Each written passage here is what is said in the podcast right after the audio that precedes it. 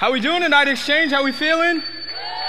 Love it. So glad to be in the room with you all tonight. Hey, help me welcome back our SEU students. They just came back from a mission trip to Africa. So proud of them. So excited for all that God is doing there. Help me welcome everyone joining for the first time, too. Let's put our hands together. We're so glad you are here tonight. My name is Mark. I get the privilege of serving as the college and young adult pastor at Grace Family Church, and we're so pumped that you're joining us. Uh, tonight, we're in week five of a series called Soul Care. And yes, I said week five, so if it's your first time, I want to just encourage you go back and give the previous weeks a listen. And as I was preparing for our talk tonight, we're going to be talking about the soul. I came across um, an article, a news article from 2013, and it actually took place in Hillsborough County. If you don't know, we're in Hillsborough County. Yes, it's part of Tampa. Uh, and it happened, uh, this is what happened. It was a man by the name of Jeffrey Bush. And Jeffrey Bush, one night he was sleeping. In the middle of the night, about 11 p.m., suddenly his house gave way to a sinkhole. His house falls through a sinkhole, and immediately he was dead. Immediately, he was dead. And what's interesting about this is Jeffrey Bush, he had owned this house for many years. In fact, this was a house that was passed on from generation to generation throughout his family. And it was a, such a sudden event. But what science actually tells us, or what research would say, is that parts of Florida, what takes place is there's limestone that's between the surfaces of the earth, and slowly it dissolves because of acidic rain. There's limestone between the surfaces of the earth. And slowly it dissolves, slowly it erodes to the point of a sinkhole because of acidic rain. And I believe, interestingly enough, many of us, we experience something similar internally. Many of us experience something internally that's like a sinkhole syndrome. I, want to call it the sinkhole syndrome. You see, many of you know what I'm talking about. Maybe we experience some heartbreak in our life. Maybe we go through a difficult season where we're feeling a feeling of rejection or emotion of rejection. Maybe for you, it, it's a feeling of, man, I'm not good enough or I'm inferior. Or maybe for you, it comes about in a season where uh, maybe job after job falls through. Or maybe for you, it's when you're not doing well in school and suddenly you start feeling internally like life is broken, like your heart's broken. Not only your heart, but your soul is broken. And slowly you feel what we call the sinkhole syndrome. And in fact, a man by the name of Gordon MacDonald, he would say, each of us, in a sense, what we, what we have is we have two worlds that each of us have to manage. There's an outer world, which is centered on our appearance, it's centered on what we do, it's centered on our careers, it's centered on all of these things on the exterior. And there's an inner world that we have to manage as well. And the inner world that we have, it's, it's connected to our purpose, it's connected to our spirit, it's connected to our character.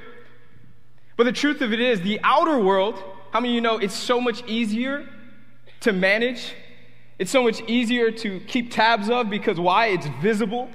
We can see it when we look in the mirror, but there's something inside of us, our inner lives, that so often we forget about. So often, our inner lives, what takes place inside of us, it's so much harder to navigate, it's so much harder to provide care for. And today, I wonder if the reason why internally you feel broken, maybe internally your soul feels crushed, maybe internally you feel like your world is caving in, is because you've neglected your soul. Is because you have neglected your soul. And today, I want to talk to you from this idea in week five of our series called Soul Care. I want to talk to you from this idea of the soul cure. I want to talk to you from the idea of the soul cure. You see, the soul, it's the most important part of you. It's like the nucleus of our life. It, it's what keeps us all together. The soul, it's the innermost part of us, it's the essence of our being. And I believe our greatest problem today is that a lot of us are spending more time on the exterior than the interior. I believe many of us today, what we're doing, we're spending more time on this body that will pass away and not enough time on the one thing that is eternal and that will go with us forever. I once heard it said this way there's a part of you that no one can see, not even you, but it's real and it's matter and it matters and it's your soul. There's a part of us that we can't see, and it's our soul. It's the innermost part of us. And I think the problem is that we don't talk about the soul enough. We, we don't check up on our souls enough. We don't think about our soul enough. We address all the exterior parts of us. We go to the gym, we work out, we get work done, Oof, did he say that? Yeah, I did. Anyways, we do all of these different things to change our outward appearance. Some of you know what I'm talking about. We be at the gym like, I don't like how this looks. I got to tighten this up. Or you like taking the selfie. Why do I look like? Like, do I really look like that? You start asking, do I really look like that? Like, we start focusing on the outward appearance. And I even think so many of us today, what we're doing, we're losing track of the condition of our soul. We're so focused on the external that we're losing track of the condition of the internal. Too many of us, we're running ourselves ragged, focusing on that which is meaningless, and find ourselves empty because at the core, there's something that's eroding. There's something that's decaying. There's something that's falling apart, and chances are, friend, it's your soul. So, my question is how's your soul? My, my question for you tonight is this How is your soul? And I think if we're to be honest with ourselves tonight, a lot of us would say probably not well. so many times in my life where I'm sitting there saying, like, what is going on with me? And when I look internally, I realize there's something taking place in my soul. And I want us to be honest with ourselves tonight because I believe if we're honest with ourselves, we can find healing. I believe when we get honest with ourselves, we can get the help that we need to find healing. And I want you to know tonight our souls are suffering, our souls are in need of care. But we can never help our souls, we can never get care to our souls if we never go to the creator of our souls. I kind of want to be foundational here in a moment because in Genesis chapter 2, we would see a part of the creation story God would give breath to a man by the name of Adam. And as he gave breath to him, he breathed into life, and a soul came about within him. Genesis chapter 2, verse 7, it says this Then the Lord God formed the man from the dust on the ground, of the ground. He breathed the breath of life into the man's nostrils, and the man became a living person. Everybody say a living person. Come on, say a living person. You see, the phrase a living person or a living being translated in the original language in the Old Testament, which would be Hebrew, it actually means a word nefesh. Nefesh. So the word living being or living person, when you translate it and look at it in the original language, which means nefesh, nefesh actually means soul. So that means in that moment when God created man, he created him, he gave him a soul. When he breathed life into Adam, he breathed a soul into him. So for us to have a soul means that we have life. For us to have life means we have a soul. I love what a man by the name of Dallas Willard says about the soul. He says, You are a soul made by God, made for God, made to need God, which means you're not able to be self sufficient. I want you to get that last part, which means you are not made to be self sufficient. Friends, we can't help our own souls. We got to go to the creator of our souls, and his name is God. We can't help ourselves. There's nothing we can do to take care of what's within us. We need to go to the creator of the soul. And you see, man was given a soul, and that soul craves God. And our souls need God. If we're going to provide care for our souls, we have to go to the creator. I love what the Bible says in Psalm 84, verse 2. We got it here on the screen. It says, the psalmist says this My soul, my soul yearns for God. My, my soul longs for God. My soul faints for God. This is a man that he's saying, God, my soul cries out for you. God, my soul is weak without you. God, my soul is faint for you. Has anyone in the room ever fainted? Show of hands. Show of hands. Wow, a lot of us. And I'm not going to ask you why. Hmm. I, remember when I was a kid, um, my parents didn't believe in me like going to the barbershop to get a professional haircut. So my barber was my father. God bless. And I remember one day I was just tired of like the low boy, the little fade. So I was like, yo, dad, give me a mohawk. How many you know your boy did not get a mohawk, the furthest thing from a mohawk? So my dad's cutting my hair, and I remember he tells me, son, go look in the mirror. I'm done. I go make my way over to the mirror. I literally faint from seeing myself. No, that's not what happened. What happened was, what happened was, I, I go over and I start taking some steps, and suddenly my body just starts feeling super weak. And my legs literally fall out from underneath me. It's early in the morning. I'm in my dad's bathroom, and I pass out on the ground. I fainted on the spot. And I remember in that moment, I faint and I wake up with a pack of Oreos on my chest. My dad was like stuffing Oreos down my mouth, just trying to, trying to get something in my body to give me some strength. Definitely wasn't nourishment. He's like stuffing these Oreos down my chest, just trying to strengthen my body and get something in me so I could get some strength. And you know, I, I share that story because so many of us in the room tonight, we need to acknowledge our souls are weak, our souls are faint, our souls are in need of help, and we need our Heavenly Father to come and revive our soul. We need our Heavenly Father to come and strengthen us. We need our Heavenly Father to come bring life to our soul again. We can't do it on our own. I'm going to keep preaching this because I think that that's the biggest problem today. I know I said this in week one of the series, but we first named the series Self Care. And I think the biggest challenge in the world today is too many people believe they can take care of themselves and they're not going to their Creator. So I just want to urge you today understand our greatest problem is when we get into this mindset or this thought pattern that we can be the answer to our greatest problem. All the way from the beginning of time, you look at the story in Genesis, we were never the answer to our problem. We needed a Savior. So, because we have these weak souls, I encourage you today, I implore you today to really, really, really lean into the idea you can't fix yourself, you need someone greater. And I know this is kind of like one of those in your face messages, but I believe this is a message that will change your life. It'll change your life. We need to understand we can't help ourselves. See, the truth is, we'll, we'll never, though, be able to get the help we need or be able to get the help that our souls need. If we continue to live in these busy lives with all these different things that we take on or take on our plate, all the different rhythms that we have, the unhealthy routines that we adopt to, or the unhealthy rhythms of life, and the misplaced priorities and the sin that we have, I don't think we'll ever be able to fix the brokenness within our souls unless we change some things about our life. And I want us to be honest because I believe I believe we spend more time with friends.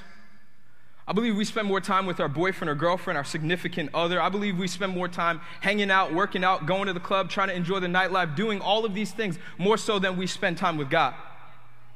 And I believe if you want to, or if we want to, find care for our souls, if we want to find rest and peace for our souls, we need to make God a priority. Has anyone ever met like a super needy person? I literally was having a conversation with somebody, a young adult last week, and they're like, Believe it or not, Pastor Mark, this person's so needy. That's a moment for you to like come alongside of them and pastor them. You're complaining about their neediness? Come on, friend. Anybody ever meet like a super needy person? They're just kind of like super naggy. See, we all think about a person, but can I tell you the truth? There's a needy person within you, it's your soul. There's a needy person within you. It's called your soul. There's an author uh, of, a, uh, of a book, and his name is Hans Walter Wolff. What a name. God bless him. He wrote this book about the soul, and he titled the writing, The Needy Man. He titled the writing, The Needy Man, because the truth of it is, our souls are needy, but I want to submit this thought to you tonight. Our neediness isn't our problem, our fallenness is. Our neediness has never been the problem. Our fallenness is, and our need was meant to point us to God, our Creator. Our neediness was to point us to the Savior of the world, but sin took place, and it pointed us in the other direction. Sin came in, it crept in, and it pointed us in the other direction. And what we all begin to do as a people, as humanity, we place people, passions, the desires of the flesh above our need for God. We got it so wrong in this day and age. We place people and our passions and all of these different things above our need for God. And I really feel passionate about this because I, I felt this in my own life. I've experienced this in my own life. And what I want you to know is the enemy. The enemy has such a part to play when it comes to this topic of the soul. See, the enemy, he wants you to continue to go after your fleshly desires. The enemy wants you to continue to focus on your relationship with that guy or that girl over a relationship with him. The enemy wants you to continue to get lost in your busy routine. The enemy wants you to continue to get lost in your busy rhythms of life. And I need you to understand this today. There is a battle for your soul. There's a battle for your soul. John chapter 10, the Bible says the enemy comes, he comes to seek, kill, and destroy your soul. So many of you need to understand the enemy is after your soul. And as you have these busy routines, as you take on all of these different things in your life, what he wants you to do is take your attention off of God. And I think so many of us, even as the body of Christ, Christians, I think we're so confused because we believe a win for the enemy is when the enemy gets us to follow after him.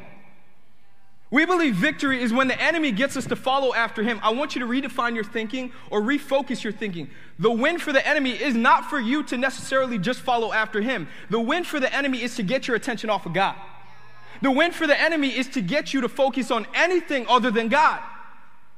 But so many of us don't realize we are just giving into the schemes and the tactics of the enemy. There is a battle for your soul. And decision by decision, mistake after mistake creeps in, and moment after moment keep, uh, creeps in, and all we do is we fall into the schemes and the tactics of the enemy. We don't even realize it. We don't even realize it. And what we're doing is we're, we're falling into the schemes of the enemy, but we're forfeiting our soul. I'm reminded of one of the most prolific statements by Jesus. And Jesus, he's preaching to a crowd, he's preaching to his disciples, he's preaching to his followers.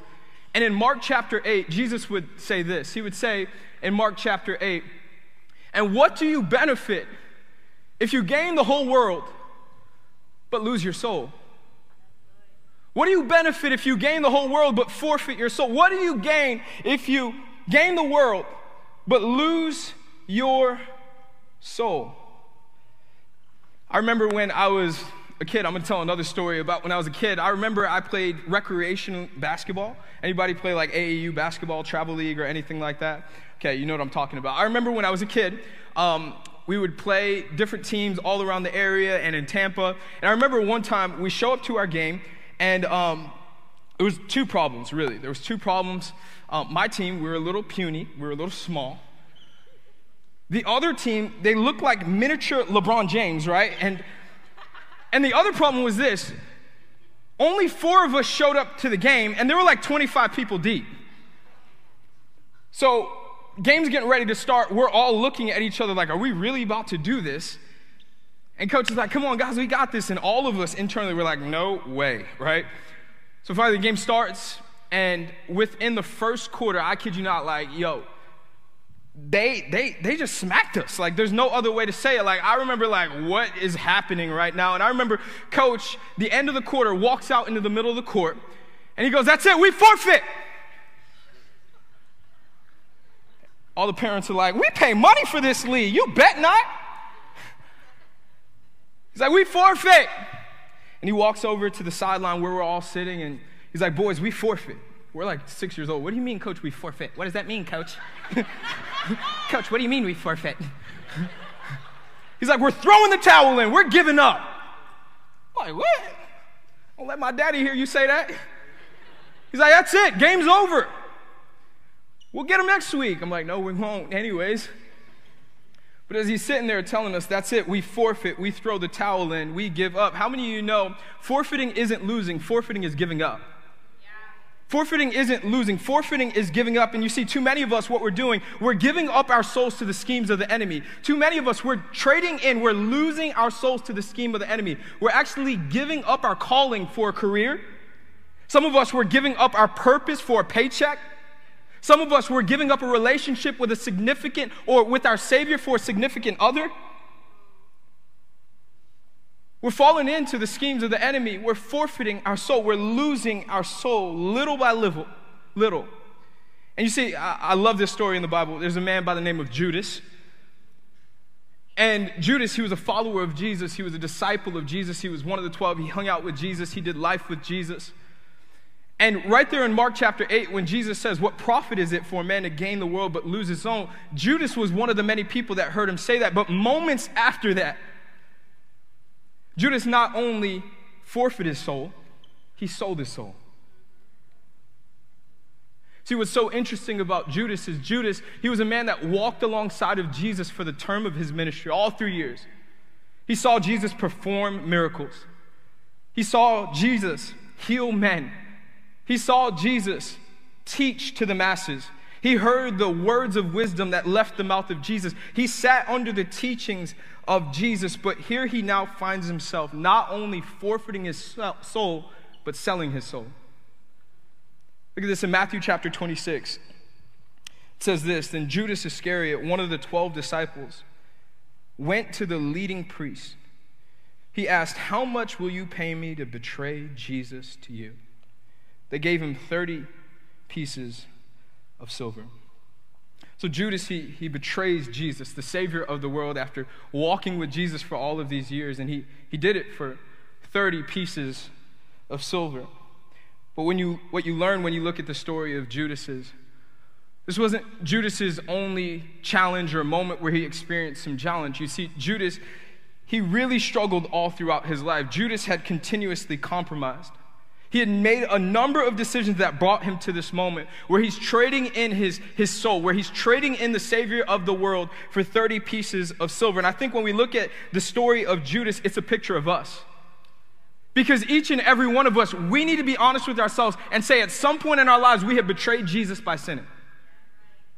And we've made small compromises over the term of our life. But you see, Judas's only problem, or it wasn't his only problem that he had compromised, but he also had misplaced priorities. Judas, he had misplaced priorities all throughout his life. I think about in John chapter 12, there's a moment where Mary, she's sitting at the feet of Jesus. She's a follower of Jesus. She loves the Lord so much, and she pulls out this bottle of perfume. She, she gets on her feet and she starts cleansing Jesus' feet with the perfume. She then starts to wipe Jesus' feet with her hair, and it was a sign of her devotion and her love to the Lord. And in this moment, the Bible says in one of the gospel accounts that a group of people that were witnessing this, they all murmured, What are we doing here? Why are we wasting the perfume on this man? And if you actually read it in John chapter 12, when you read the story in John chapter 12, you don't see it was a crowd that said it. You see that it was Judas who said it. You see, Judas in that moment, Judas says, What are we doing? Why are we wasting the oil, this precious, expensive perfume on the feet of Jesus? Surely we could sell this oil. Surely we could sell it and we could make profit and we could bless the poor. We could bless the needy with it. And if you continue reading in verse 6, it begins to clarify that Judas was never concerned about the poor. Judas was never concerned about the needy. In fact, the Bible says that Judas, he was the treasurer. He was in charge of keeping the bag of money, the money bag that all of the disciples and Jesus would live off of.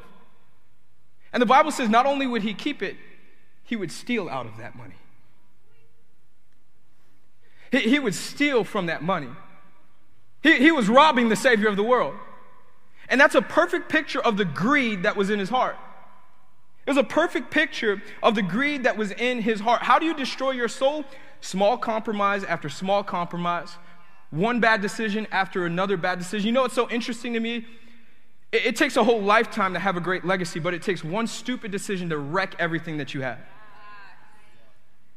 It, it takes a lifetime to have an amazing legacy, to have a great story that will go on from generation to generation. But one bad decision for Judas, one greedy decision, one selfish decision ruined his reputation. He, he was a man that compromised. And after a while, not only do, do we see, excuse me, that Judas, he would compromise, we would learn that Judas had unrepentant sin in his life. He was unrepentant about the sin in his life. You see, Judas, he was living with a prideful heart. He, he was a man that was living with a prideful heart and a sinful heart. And in John 13, the disciples and Jesus, they're all sitting down for a meal. And as they're all sitting down for a meal, Jesus, he would suddenly look at the disciples and he would say, One of you, one of you will betray me. One of you will betray me. And all of the disciples, they stop in that moment and they look at Jesus and they ask the question, Lord, surely not I. Surely not I. And when I first read it, I thought they were like an emphatic no, Jesus, like, no, I won't, I won't betray you, Jesus. But they posed a question because what they already knew is that they all betrayed him because they sinned against him, but they were never going to leave his side. But what's so interesting about it, there was one disciple by the name of Judas. And in that moment, as all of the disciples at the table, except for Judas, said, Surely not I, Lord, Judas, he doesn't respond. Instead, he gets up from the table and he leaves the room. He gets up from the table, he leaves the room, he isolates himself. He leaves the room in that moment, he isolates himself, he walks out, he gets off of the scene, and he knows deep down within his heart what's going to take place. And when you read the rest of the story, you know that yes, Judas, he betrayed Jesus for 30 pieces of silver. But after he isolates himself and after he recognizes he sinned against the Lord, what does he do? He kills himself. He hangs himself. He hangs himself in this moment. And tonight, maybe you have a crushed soul because you realize you've been putting some other things in front of God. Maybe you realize you have compromised your relationship with God. Maybe you realize there's some sin in your life that you have yet to reveal to God and to others. But I want you to know the answer to your crushed soul is never to leave the purpose and the, the calling that God has put on your life. It's never to flee from the presence of God. The answer to your crushed soul is never to take your own life. The answer to your burdened heart is never to isolate yourself. And I think too many of us today, we really need to be reminded the answer to a broken heart, to a broken soul, to a burdened soul, to a crushed soul, is to run to the presence of God. It's to be seated at the table. But what did Judas do? No, he gets up from the table. He isolates himself. He takes matters into his own hand, and he does exactly what the enemy wanted him to do take his life. The enemy, all along, it was a part of his scheme. It was a part of the scheme for Judas to first start being greedy and then after that be prideful and then isolate. It was all a part of the tactics of the enemy, all, to, all the way to get him to this point of no return. It, it was the tactics and the works of the enemy that got Judas to this point of no return. And I just want to be real tonight because there has been so many moments in my life. There's been so many moments in my life where I realize I'm living with this burdened soul. I'm struggling, Lord. I've got this crushed soul. God, I need your help. God, I don't know what to do. God, I've compromised. I've sinned against you. I don't know who I can talk to about these different things. Lord, I know there's misplaced priorities. I know, God, I put other things in front of you. And there's been so many times that this has happened to me, but I just need you to understand today running from God's presence, self sabotage, and self harm is never the answer. It's never the answer. We've got to run to God. We got to be seated at the table. We got to cry out to God in what we call repentance. It's when we turn from our sin, it's when we acknowledge our sin and confess it to God. We say, God, I've sinned against you. God, I need your help. God, my soul is crushed. God, my soul is weak. God, my soul is burdened. But God, I know there's hope in you. God, I know you are healer. God, I know you are redeemer. God, I know you will come through in this moment. I need you, God. I need you, God. We can't take it into our own hands. We can't fall into this title of self care. I think tonight, in the room, there's, there's a crushed soul. There's a weary soul. There's, there's a broken soul. There's a hurting soul tonight. I believe in the room, deep down within somebody in the room, you feel like your life is falling apart. Just like the sinkhole syndrome, you feel like your life is caving in. You feel like nothing good is taking place in your life. You feel broken. You feel crushed. But I need you to understand there is a cure for the crushed soul. His name is Jesus.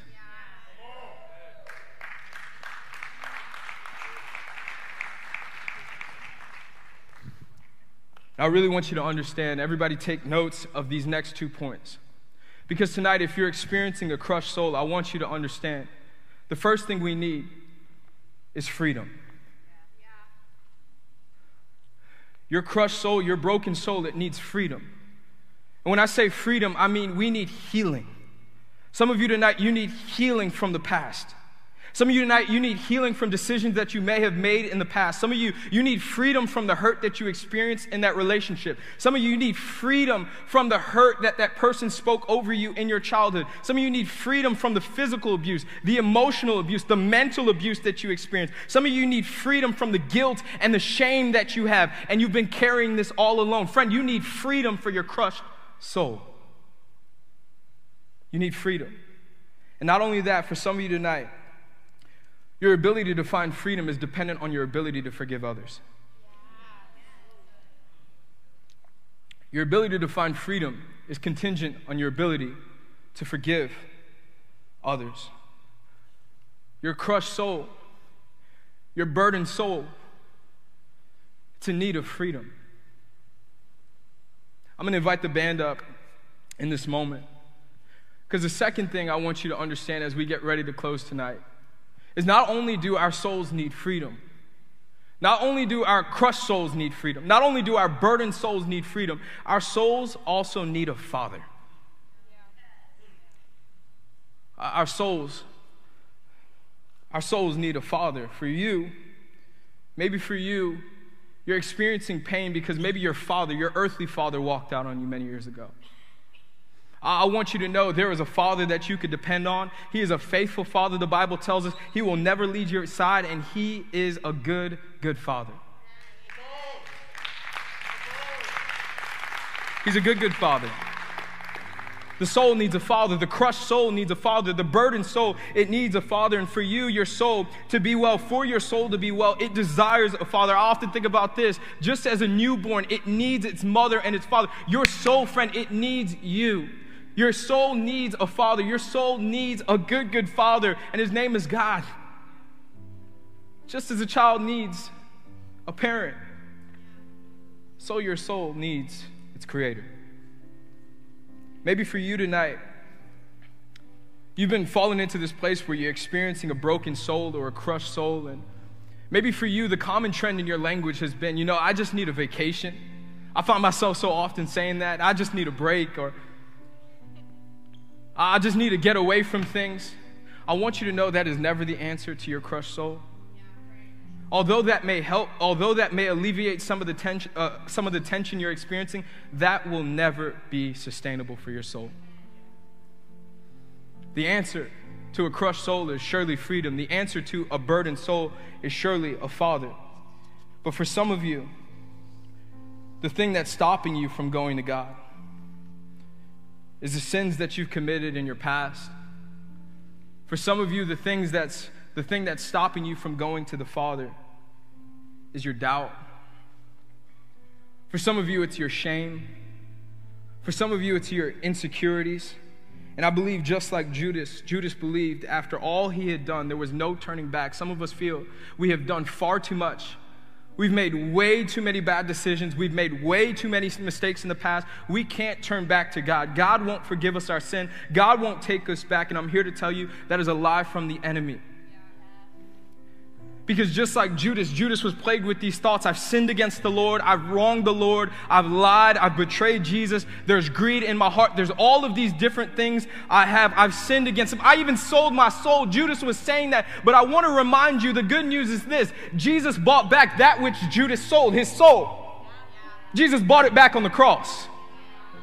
And I'm here to tell you today, maybe you don't understand what I'm saying. This is the good news of the gospel. 1 Corinthians chapter 6, it tells us he bought you at a price. He sent his son Jesus to die on a cross so you don't have to live shackled to shame. You don't have to live burdened. You don't have to live broken. You can walk in freedom. You are a child of God.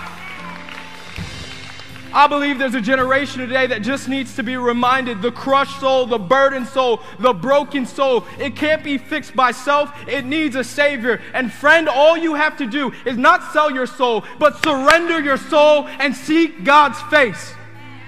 You got to surrender your soul. You got to say, God, I need your help. God, I need your grace. God, I need your forgiveness. Father, would you come and do what only you could do? I believe I see so many people today that desire rest for their soul, but they don't know how to get rest for their soul. The first action is to confess your sin. The first action is to talk to God about your brokenness. The first action is to take that step and verbalize, make it known to God and to others God, I'm struggling with this and I need your help.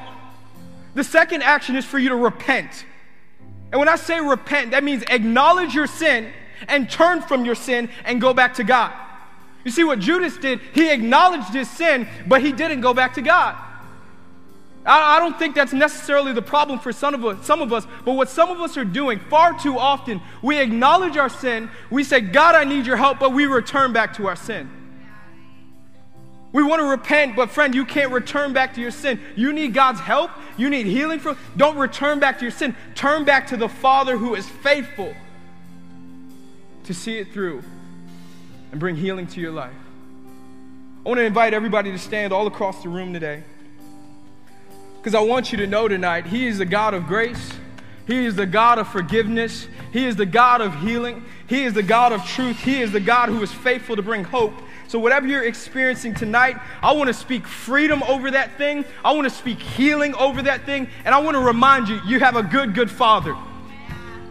So if you're in the room tonight and you're saying, I just need a good, good father, I need a relationship with Jesus, I need a healing to my soul, man, my soul feels heavy today. I just want you to raise both hands just like this. You see, this is the posture of surrender. This is acknowledging, God, I'm weak. God, I need your help. God, my soul is crushed. God, my soul is burdened. Father, I need you. God, I've sinned against you, but I know your grace meets me here today. And I want to pray over that thing that you're experiencing tonight. So, God, I know that you are faithful. God, I know that you are a healer. God, I know you are a redeemer. God, I know you are my rock. God, I know you are my strength. God, I am not getting up. I'm not isolating. I'm remaining seat at the table. I'm sitting at the table. Father, today, you see each and every hand. You see each and every need. You see the brokenness of our hearts. You see the brokenness of the soul. But God, we know you are faithful to cure it. So, Father, as a people of faith today, we declare not for a moment we have been forsaken. You are a good, good Father. You are our rock. You are our healer. You are our Redeemer. Come on, if you believe it tonight, lift your hands in a posture of surrender. Let's sing it out. Come on, let's worship.